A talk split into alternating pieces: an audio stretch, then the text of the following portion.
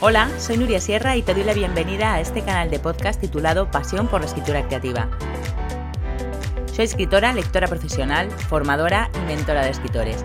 Mi misión es ayudar a los apasionados de las palabras a desarrollar todo su talento en el proceso de escritura. En este canal quiero compartir contigo toda mi experiencia acerca de técnica narrativa, trucos de escritura y motivación para escribir. Antes de ir al contenido de este episodio, me encantará que te suscribas a este podcast allá donde lo estés escuchando, ya sea en iVoox, Spotify, Google Podcast o Apple Podcast. Y también te invito a que te suscribas a mi newsletter en uriasierra.com y a que te descargues los recursos gratuitos que allí encontrarás para aplicar a tu escritura. En este nuevo episodio de Pasión por la Escritura Creativa, quiero hablarte de un tema relacionado con los personajes, con la construcción y el desarrollo de los personajes. Y bueno, digamos que es un tema que está a medio camino, así a caballo, entre la técnica narrativa y los trucos de escritura. Y se trata de la motivación de los personajes. Te quiero contar en este episodio cómo desarrollar la motivación de tus personajes para tus historias.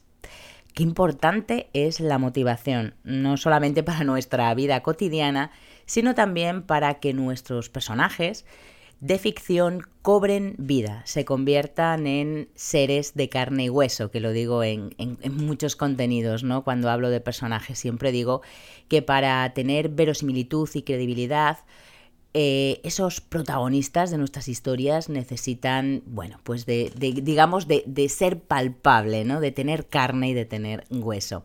Así que la motivación, los motivos de nuestros personajes, digamos que es uno de los pilares para darle verosimilitud, credibilidad y palpabilidad, ¿no? Humanidad a nuestros protagonistas.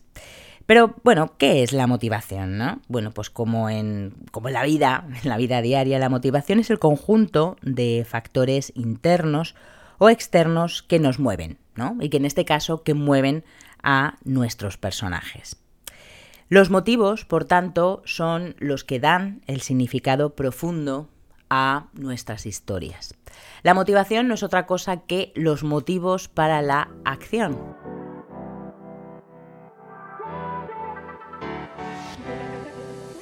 Los motivos son, por tanto, los porqués, es decir, aquello que hace que un personaje se mueva y que le impulse a poner acción. Y la acción es siempre muy importante en cualquier historia de ficción. De hecho, en la estructura del viaje del héroe, que bueno, de esto ya he hablado en contenidos anteriores, que te dejaré también referenciados en, en bueno, la descripción de este podcast, eh, uno de los ingredientes fundamentales de ese viaje del héroe es precisamente la acción, ¿no? El conflicto, los obstáculos, que el personaje avance.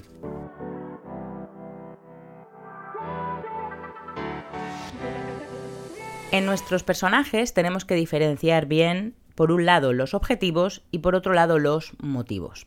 Son dos cosas diferentes. Los objetivos sería aquello que el personaje quiere conseguir y los motivos sería aquello que le impulsa a conseguirlo, es decir, por lo que lo quiere conseguir. Voy a intentar explicar esto con más detalle. Por ejemplo, los objetivos se relacionan siempre con el conflicto.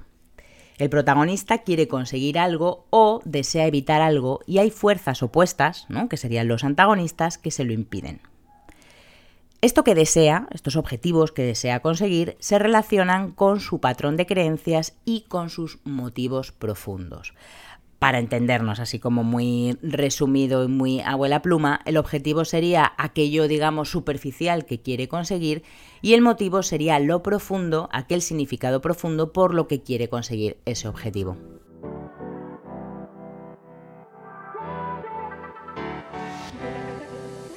La motivación, por tanto, ¿no? los motivos apuntan siempre a aspectos internos o algún conflicto interno que tiene ese personaje.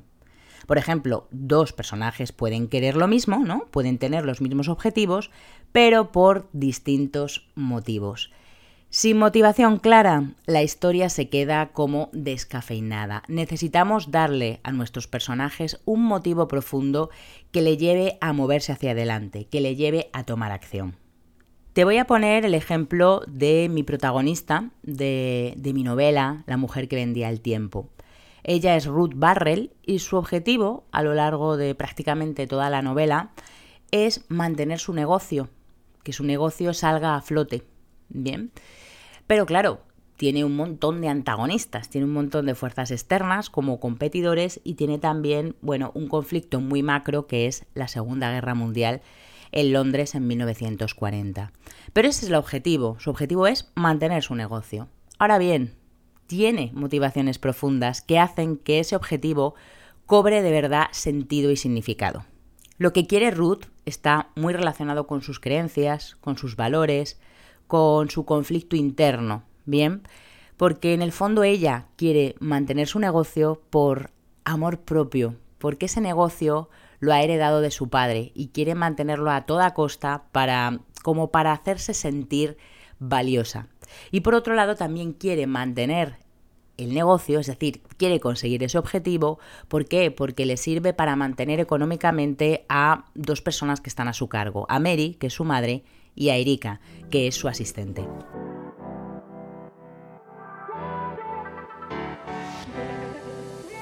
Como ves, Ruth tiene un objetivo, digamos, externo, ¿no? Mm, vi que está bien claro, que está, bueno, pues meridianamente claro que quiere a lo largo de toda la novela que su negocio no se hunda, pero por otra parte lo está haciendo por una motivación profunda, relacionada con sus valores, con sus creencias, con todo su sistema, digamos, interno que hace que, que le mueva y que hace que luche por conseguir ese objetivo.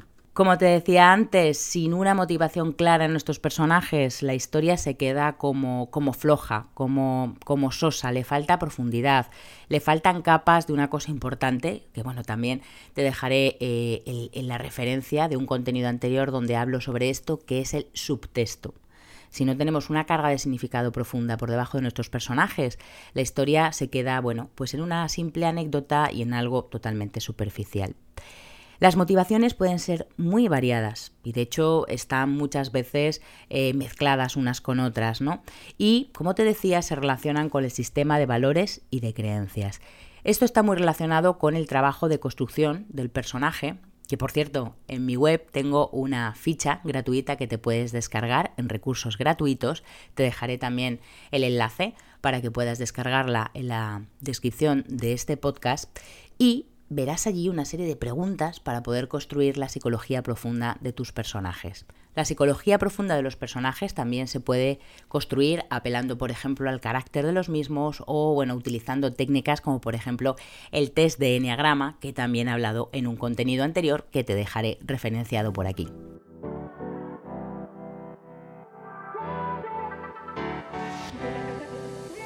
Pues eso, que las motivaciones pueden ser muy, muy variadas y tenemos de diversos tipos. Por ejemplo, podemos tener motivaciones básicas que muevan al personaje a la acción, por ejemplo, la supervivencia, la curiosidad, la culpa, el miedo. Tenemos, por ejemplo, motivaciones negativas, que pueden ser el dolor o la vergüenza.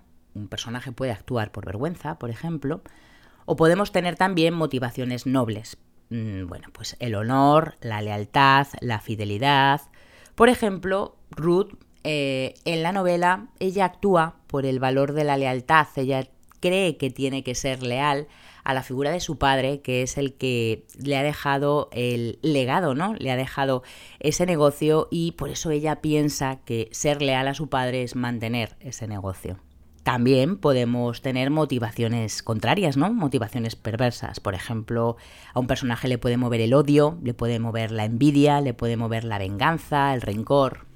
Y en esa mezcla de motivaciones, tanto de las básicas como de las negativas, las nobles, las perversas, en esa variedad, en, en esa mezcla es donde está la riqueza de los personajes, incluso si son contradictorias, ¿no? Porque pensemos, por ejemplo, en los humanos, ¿no? En los seres de carne y hueso, que muchas veces actuamos de una forma eh, y al día siguiente actuamos de la contraria, ¿no?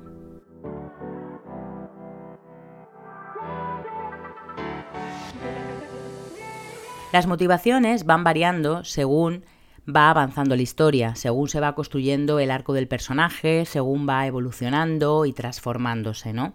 Tendrás que ver qué empuja al personaje a cada acción para darle coherencia y sentido a lo largo de toda la trama. Por eso es tan importante construir desde el principio el personaje de forma sólida y de forma profunda, ¿no? con una psicología que tenga varias capas para que pueda evolucionar, pueda ir cambiando y pueda ir variando en función de su transformación. Ten en cuenta también que la motivación no tiene por qué ser explícita ni demasiado evidente. Mm, de hecho, es mejor que no se muestre. Estoy pensando en un autor que es un mago de, precisamente de no mostrar las motivaciones de forma evidente, que es Raymond Carver. Él en sus relatos eh, crea una serie de personajes muy complejos, eh, todos tienen objetivos muy claros, es verdad, eh, quieren algo o por otro lado, bueno, pues no desean ¿no? caer en algo pero la realidad es que luego las motivaciones, los motivos que les mueven hacia un lado o hacia otro a los personajes no están muy claros, ¿no? Son, están como bastante, bastante tapados. Por eso la construcción del personaje, como lo hace también Raymond Carver, es desde la motivación. Es decir, lo primero es el motivo, el porqué interno del personaje, luego vendría el objetivo y luego ya vendría la acción pero él lo construye desde lo más interior hacia lo más exterior, es decir, hacia lo más superficial. Yo te invito a que hagas lo mismo, a que te descargues en mi web la ficha del personaje que encontrarás en la página de recursos gratuitos y que construyas a tus protagonistas desde el interior, desde esa psicología profunda que luego te va a permitir que esos personajes vayan adquiriendo un valor y vayan adquiriendo una transformación totalmente diferente y les vaya moviendo, pues eso, probablemente muchos motivos contradictorios.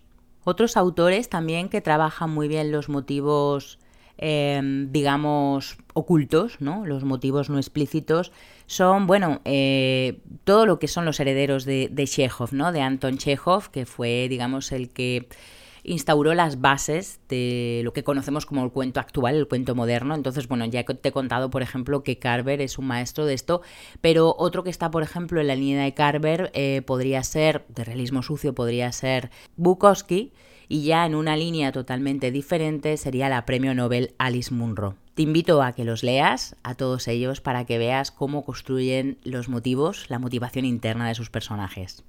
También hay que pensar que las motivaciones cambian con las épocas y que no es lo mismo los motivos que tenían para emprender una acción los personajes del siglo XIX que ahora, ¿no? Por ejemplo, pensemos en las novelas de aventuras del siglo XIX, ¿no? Pues tipo Conrad, eh, Melville, Jack London, ¿no? todos este, estos autores. En estos escritores, eh, la mar en sí misma supone una especie de eh, metáfora de la aventura, es una especie como de contraposición frente a la vida aburrida de la tierra firme. Entonces, em, los personajes no tienen realmente un motivo para salir a la acción, ¿no? Eh, simplemente, bueno, pues se van a, a, la mar, ¿no? Se echan a la mar, como digo, como una especie de símbolo ¿no? de, de, aura, de aventura y de, y de vivir una vida totalmente diferente. Entonces, mm, bueno, no es que tengan un motivo, como digo, para salir directamente y emprender eh, la acción, sino que el conflicto sucede luego, ¿no? Va sucediendo en función de, de qué cosas van pasando en la mar y los personajes son los que tienen que capear ese temporal, ¿no? De lo que va pasando. Entonces, al oponerse a ese conflicto, ¿no? Pensemos, por ejemplo, en Moby Dick, es cuando surge el cambio interior de los personajes. Es decir, en el siglo XIX la construcción sería lo contrario. Primero, bueno, pues pongo un conflicto sobre encima de la mesa y luego ya voy buscando la motivación en función de las cosas que van pasando, ¿no? De las aventuras que van pasando en la historia. Pensemos también en, en Samsa, Gregorio Samsa, en el protagonista de la metamorfosis de Kafka, que él despierta como tal, convertido en un insecto, aunque no quiere, pero ya se encuentra con ese conflicto y tiene que hacer frente a esa circunstancia. Es decir, es primero el conflicto y luego ese personaje va a ir encontrando sus motivaciones para dejar de ser un insecto, ¿no? O para, bueno, volver a su forma original de humano y ahí, en esa evolución, es cuando va encontrando sus razones, sus porqués y sus motivos. Podríamos decir entonces que hay personajes activos que desean alcanzar algo y que ahí está su motivación, ¿no? Por debajo de ese objetivo buscan moverse a la acción, y otros en cambio que son pasivos, es decir, que se encuentran ya con el conflicto, se encuentran con unas circunstancias adversas y lo que quieren es volver al punto de equilibrio. Esa sería entonces su motivación. En cualquier caso, lo que sí que te invito es a que construyas desde la profundidad a tus personajes, a que les des motivos, motivos para que se muevan, porque eso es lo que va a hacer que tu texto tenga un sentido profundo.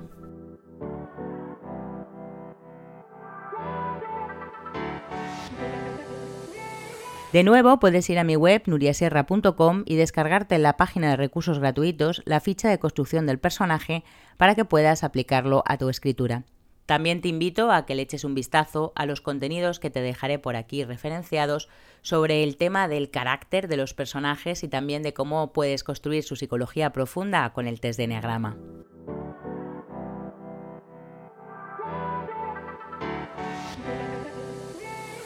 Espero que este episodio sobre cómo desarrollar la motivación de tus personajes te haya resultado útil. Si es así, que lo compartas con quien creas que le puede interesar. Te invito de nuevo a que te suscribas a mi newsletter en nuriaserra.com y a que te descargues los recursos gratuitos de mi web. También, si quieres, puedes escuchar episodios de mi programa de podcast Contraportada, en el que entrevisto a escritores y escritoras exitosos para conocer su faceta más personal. Muchas gracias por escuchar este episodio y hasta el próximo.